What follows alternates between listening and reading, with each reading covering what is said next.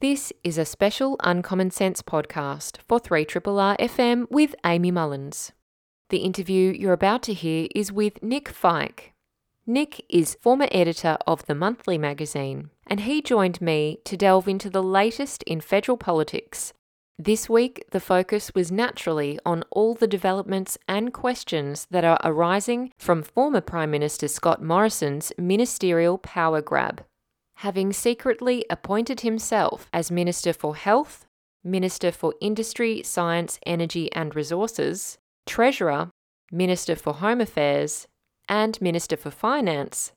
Nick reflects on the complicity of those who knew, as well as the role of the Governor-General in all of this, the public servants, and why there is such a big problem with what's happened.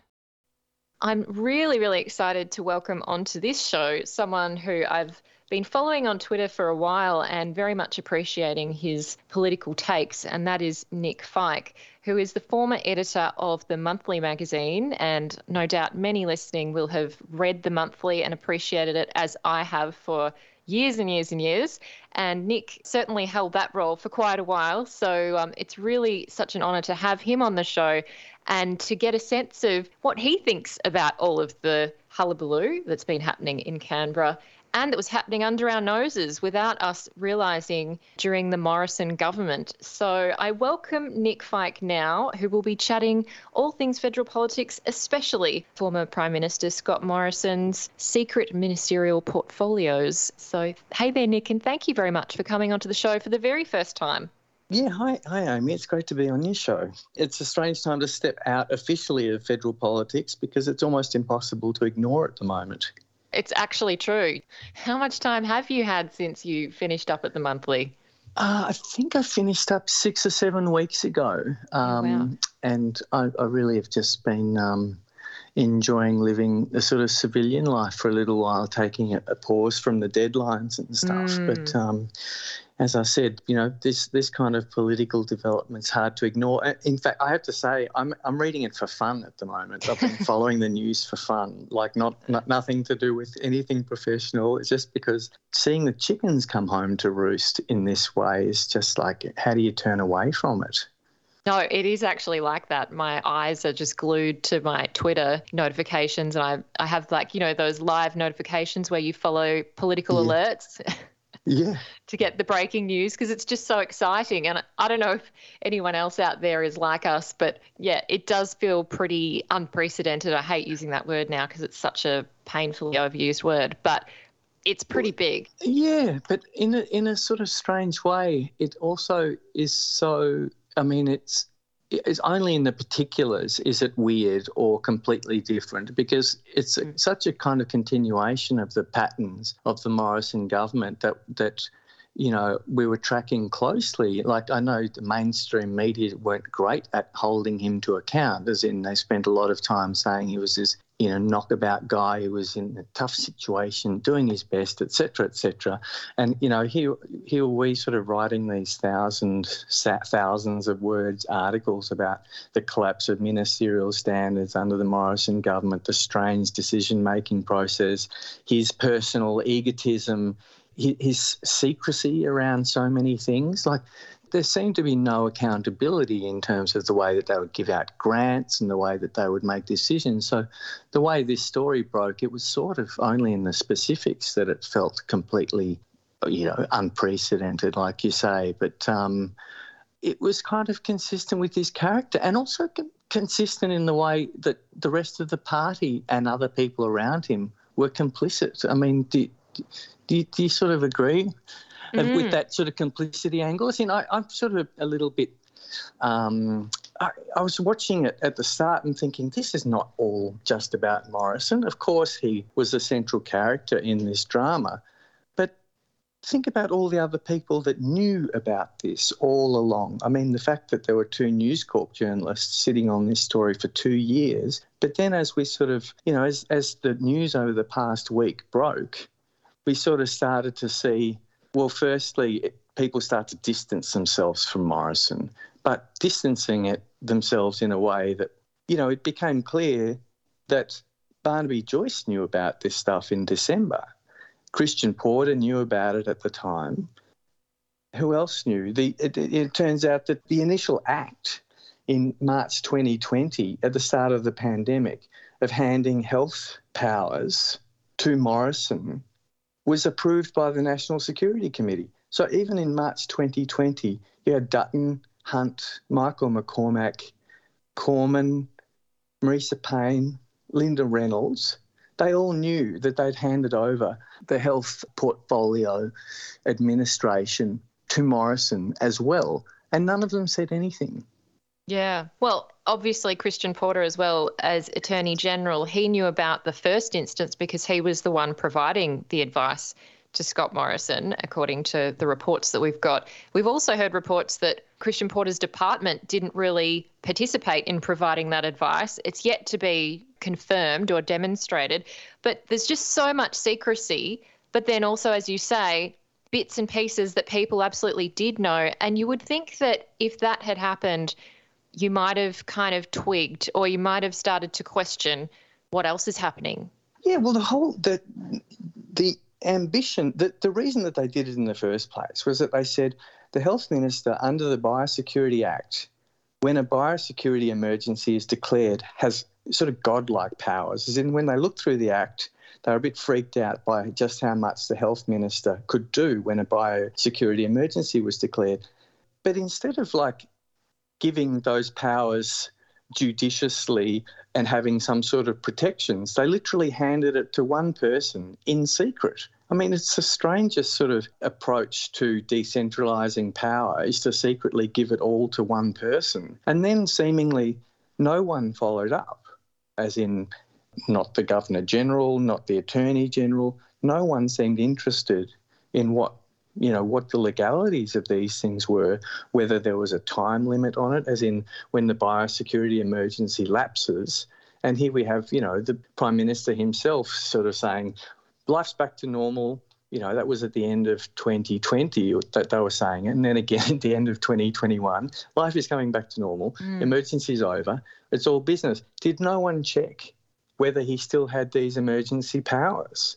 I mean, it's like he saw these emergency powers and thought, I'm going to get them all for myself. The interesting thing is, I think, also that, I mean, apart from the fact that then he turned around and gave himself finance without telling anyone, and he gave himself Christian Porter's portfolio of industry, science, energy and innovation, I think, was it? Resources, yeah. So, yeah, and then Home Affairs and Treasury.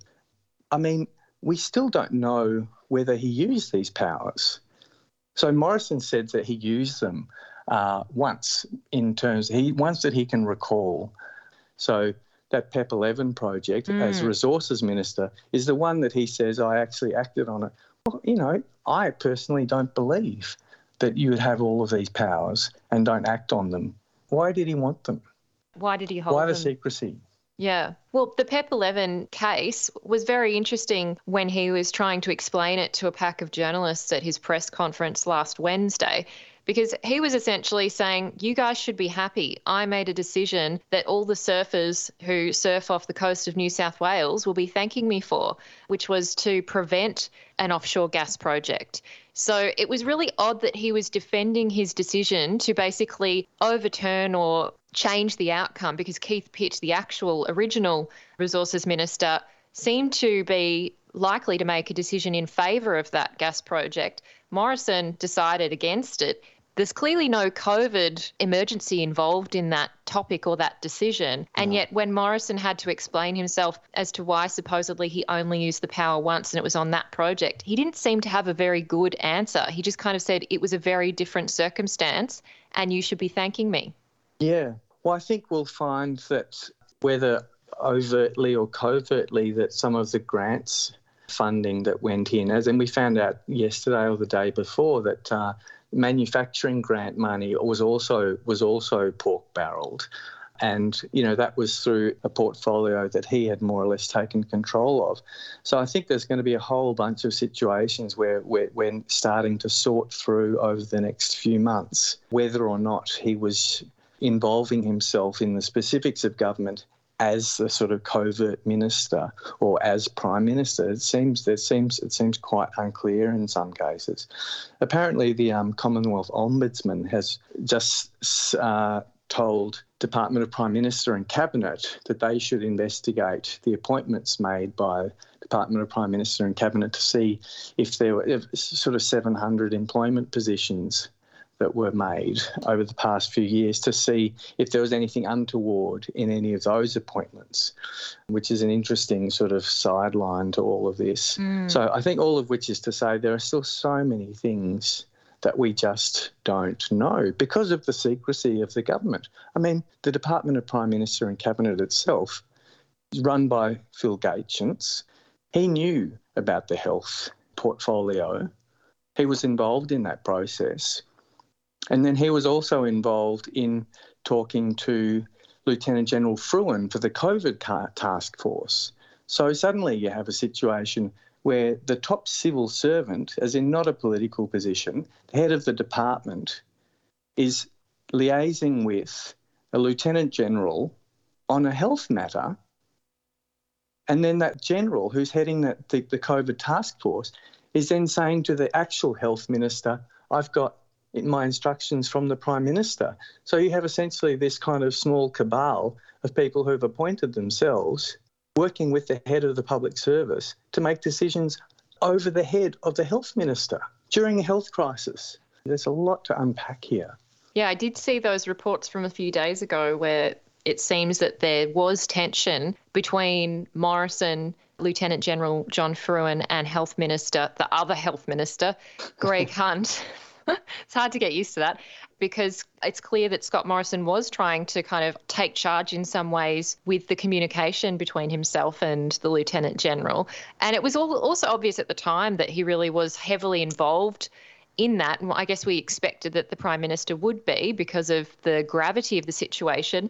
But it does spring to mind another part of Scott Morrison's press conference, which was really very curious, because he essentially was saying, I was responsible for everything. During this pandemic and during the last however many years I was in office, even the Australian people told me how responsible I was for every drop of rain that fell and whether, vaccines made it. He was kind of almost saying it's your fault because you put all this pressure on me to be the single point of accountability, responsibility.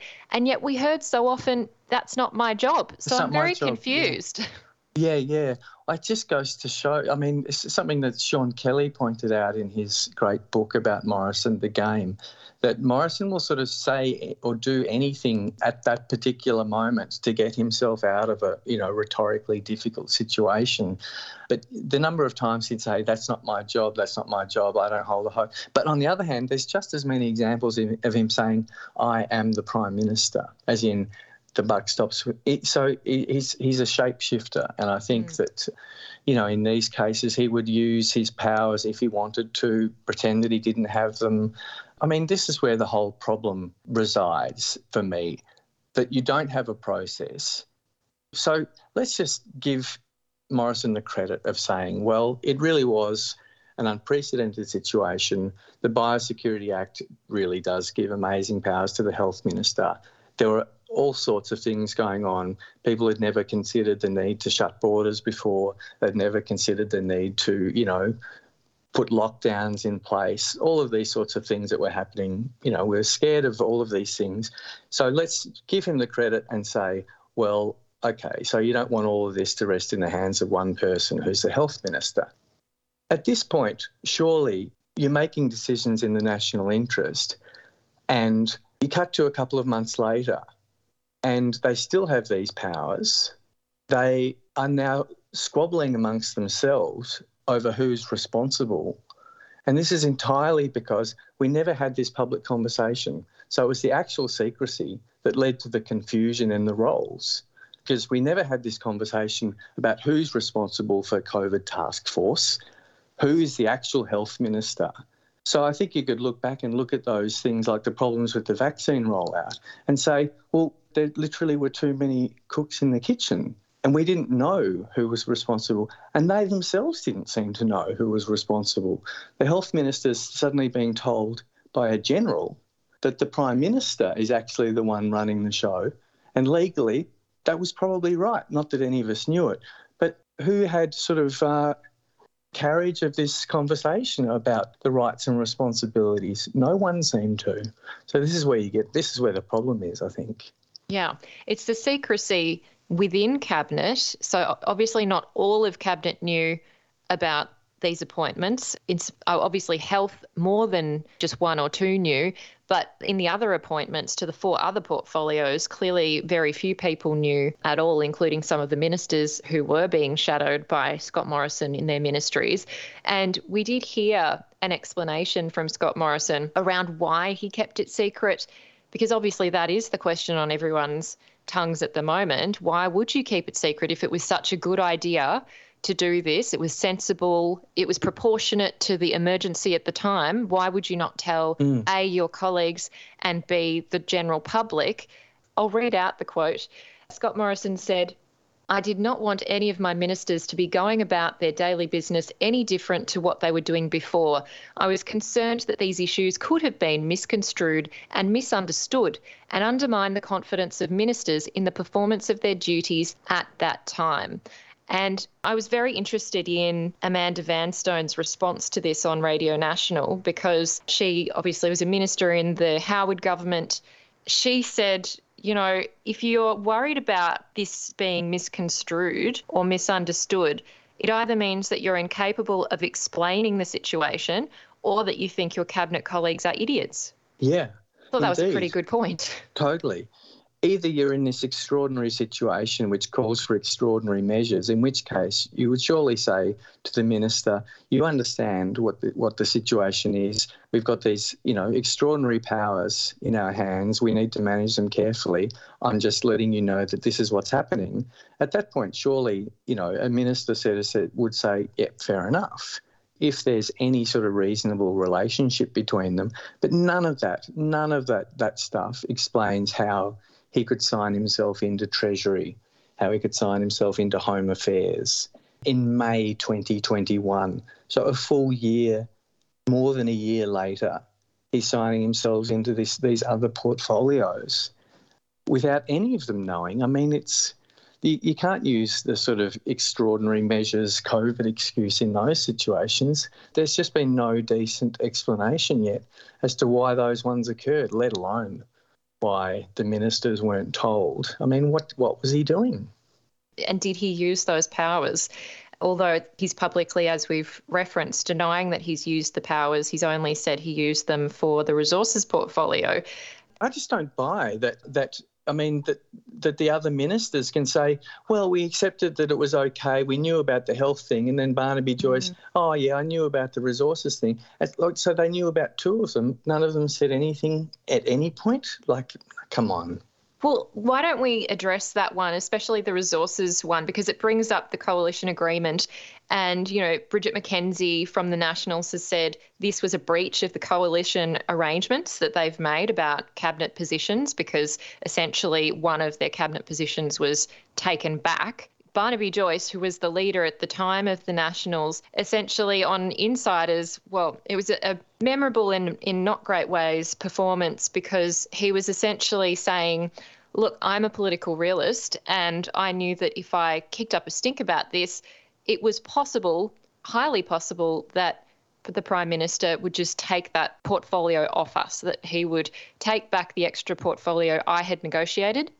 Yeah. And say, no worries. I mean, that's a kind of huge admission to make, to say, you know, this is the political reality, this is what was going on, and this was my unspoken understanding between leaders. Yeah, and this sort of secret arrangement that they have, the coalition agreement being one that's not available to anyone to read, that somehow that's more important than upholding something as simple as, you know, the Westminster system, that they could turn a blind eye to these things. I mean, the idea that this is a apparently nominally conservative government is just laughable in this situation. They were doing these things in cahoots, you know, and with the Governor-General, without telling Parliament. I mean, this is, I know that, you know, we could talk about the Governor-General. I mean, I think we should talk about the Governor-General's role in all this. Yeah. Because this situation is one in which the entire elected Parliament is unaware of what the Prime Minister is doing with particular portfolios, with Barnaby Joyce, in his full knowledge and making decisions in the national interest. The idea that, you know, that a secret coalition agreement, which the rest of us can't even read, is somehow at the core of why they didn't tell us, you know, it's disgraceful. I'm speaking with Nick Feik, former editor of The Monthly, and we're discussing federal politics. Let's talk about this argument about legality, and also then obviously that ties into the Governor-General and what happened here, because the refrain from Liberal ministers, the leader of the opposition, even John Howard, anyone who's kind of defending this position is saying, well, it was actually legal. Now, I don't think the people, when federation was happening and people were writing the Constitution, I don't think they thought, oh, we better make sure we put in a clause there about this specific situation so that the Prime Minister doesn't grab hold of multiple portfolios and we don't find out about it. The fact that it may not be technically illegal, it doesn't really mean anything, does it? No, it doesn't, because the Constitution itself says very, very little about how the Governor-General interacts with the Prime Minister over specifically about ministerial responsibility. It really does not have a lot to say, as in the system, the Westminster system has been built up as a series of conventions that are to be respected, and one of those is the ministerial code of conduct, and you've got this cabinet code of conduct. So there are certain conventions that governments have followed, you know, since the start. And while there are systems in which you can temporarily cover ministers, as in there's instruments for acting ministers when they're temporarily covering incapacitated ministers. And, you know, those sorts of things, they're absolutely, the legalities are a red herring in this case. What this is about is a Governor-General who is supposedly the custodian of our political system as we understand it, and ministerial powers, which are written down by the Prime Minister of the day. And you have a system that rests on a ministerial sort of cabinet system which reports to Parliament. So you have a minister who's responsible for a portfolio that the public knows that the buck stops with the minister in each portfolio, and they're responsible to the Parliament and to the Cabinet. Now, these things are all conventions that are all understood. They're not legalities in the sense that, you know, you have a law that says the minister, there must be one minister and he must report that. No, it's not like that. So, you know, we're still having various complex discussions with constitutional legal experts and stuff like that. But essentially, the Governor-General is the custodian of the Westminster system as we understand it. In this case, I would argue he failed badly. He didn't inform the public. He didn't follow up after granting these massive powers.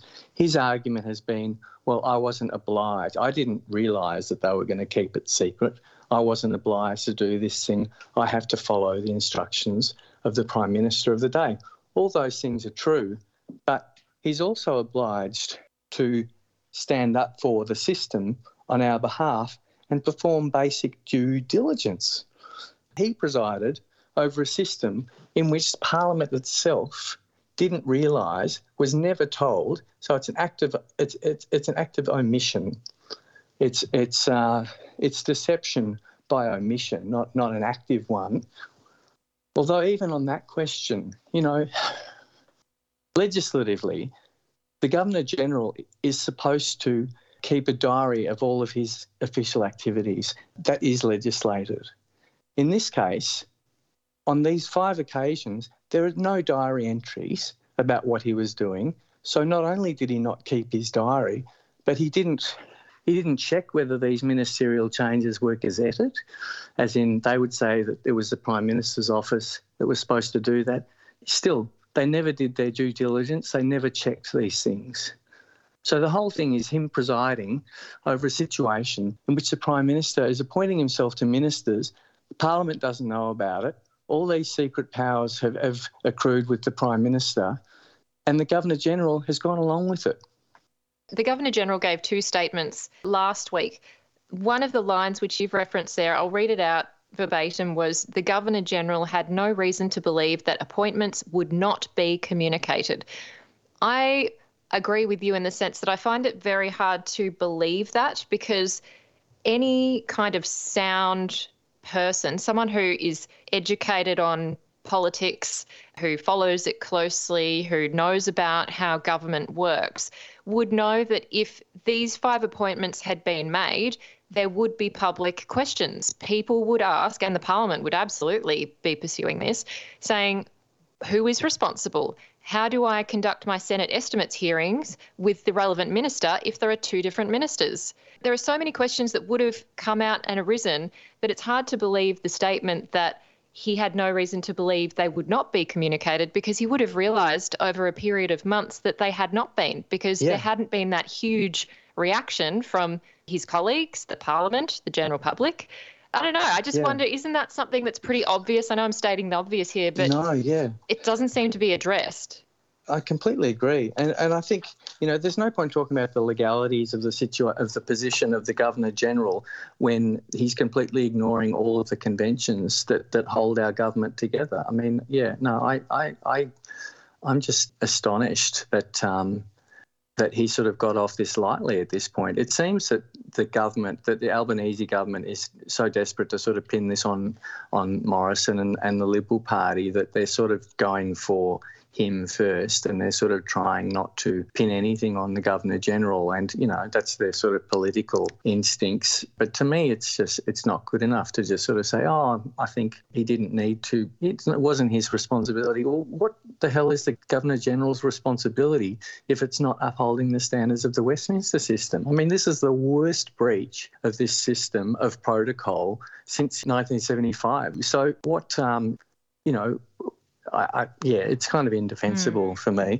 I mean, I'll give you like one really specific example of how the government, you know, it's hard to hold the government to account when you don't know who's making the decisions. So in April and May 2021, the Governor-General is appointing Morrison as the Industry, Science, Energy and Resources Minister. He's appointing him to Home Affairs and Treasury. This is in both, all of these are in April 21 and May 2021. And at the same time, April and May 2021, this organisation called the Governor-General's Future Leaders Fund gets a grant of $18 million, which is rushed through. So their deductible gift recipient status, which is what you need to get as a charity, you know, tax deductible status. It normally takes 2 years to do. Normally you need this, you know, it takes rounds of paperwork. You need annual reports. You know, anyone in the charity sector knows how hard these things are to get. This organisation gets its one rushed through in those same months, despite having no office, no staff. They had no annual report, and somehow they're ending up with a grant of $18 million in the May 2021 budget. So when this comes up at Senate estimates a few months later, and people are asking the Finance Minister, Senator Birmingham, what was the go with that? He said going, well, we were following official processes. Well, there was another minister. The other minister was Scott Morrison. And Scott Morrison is talking with the Governor-General, who's representing this charity, which is getting $18 million of taxpayers' money. And suddenly the person who's fronting up at Senate estimates to answer questions about it is actually Simon Birmingham, who probably had nothing to do with it. It sort of stinks to me. In every kind of way. I mean, it stinks for the senators who were asking the questions and had no idea what was really happening, for the public servants, those who didn't know, for the minister who didn't know, obviously, and then what happened, whether the processes were followed, whether it was fair and just like all the other processes that every other charity has to go through. And you've made excellent points there. Nick, I've just seen that the Prime Minister is going to be holding a press conference at 10 past 12. So there he's going to provide the Solicitor General's advice. The Labor Cabinet will have met this morning to obviously look at that. But we have heard some kind of leaks from senior figures to say that this report is going to be, quote unquote, scathing. I just wanted to talk about looking forward, what essentially should happen. You know, should we be having an inquiry? Should the former Prime Minister step down, et cetera, et cetera? Yeah, well, look, there's definitely going to be some sort of government or parliamentary inquiry into Morrison's actions. I mean, I think the Greens want it to be broader than just Morrison's actions. They want it to incorporate the role of the Governor-General and the Department of Prime Minister and Cabinet, Phil Gaetjens, et cetera, and the Morrison's own staff. So we're not clear on that yet. But if the report today is as scathing as Samantha Maiden said it was, someone had obviously leaked to her that it didn't look good, then, you know, the pressure will be on to make it much more about just Morrison's actions. As in, this story is going to run and run and run, because every decision that has gone through these departments is suddenly under a cloud. And we're looking at, you know, between 1 and 2 years worth of decisions across 5 portfolios. We still have no idea what the Governor-General was thinking or doing. Yeah. I'll just jump in because Samantha Maiden's tweeted the Solicitor General's advice for one of the portfolios. So I'll just add in there what's happened, which is to say, he says, yes, the Governor-General, acting on the advice of the Prime Minister, has power under Section 64 of the Constitution to appoint an existing Minister of State, including Prime Minister, to administer an additional Department of State, and that the Governor-General has no discretion to refuse to accept the Prime Minister's advice in relation to such an appointment. It goes on and on. There's like 29 pages of this, and this is for the Department of Industry, Science, Energy and Resources. So it doesn't tell us anything we didn't expect. Obviously, that is what we thought would happen, but I just wanted to let everyone know. Yeah. Look, I likewise, I think, you know, we talked about it. It's not the legalities of this issue that are the point. It's the point. It's the fact that over multiple occasions, these actions were done in contravention of the understood conventions, that no one said anything. I don't. Of course, you're able to. I mean, those instruments were designed to temporarily cover over, to act as ministers. They weren't to take over multiple portfolios at once indefinitely. I mean, this is a different, the scale is different. We're not going to find that either the Prime Minister's and possibly even the Governor-General's actions were actually illegal. But, you know, I think that's not what the system is. As in, Morrison can also stay in Parliament for as long as he wants because he's been elected by the people of Cook. So, you know, it's up to him what happens. The amazing thing is when you look at Australian politics, you know, as closely as I've looked at over the past, you know, 15 years, you realise that you can't actually make politicians do much at all.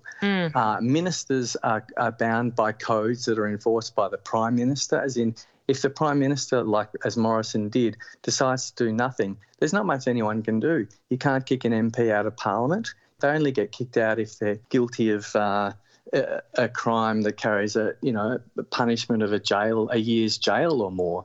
So there's all these things, you know, the whole system, it's an honour system. It always has been. And if you just decide to ignore that honour system, you can kind of get away with a lot, which is exactly what's happened here. Well, we'll have to wrap it up there, Nick, but thank you so much for joining me today. It's been absolutely fabulous talking to you. I mean, from a politically nerdy perspective, very exciting, but also really disappointing and annoying that we even have to talk about something like this, and obviously the undermining of democracy and trust in our institutions. So a big thank you to you for joining me today. I'm Amy Mullins, and you've been listening to the Uncommon Sense podcast. Uncommon Sense is a radio show broadcast on 3RRR FM in Melbourne every Tuesday between 9 a.m. and 12 p.m.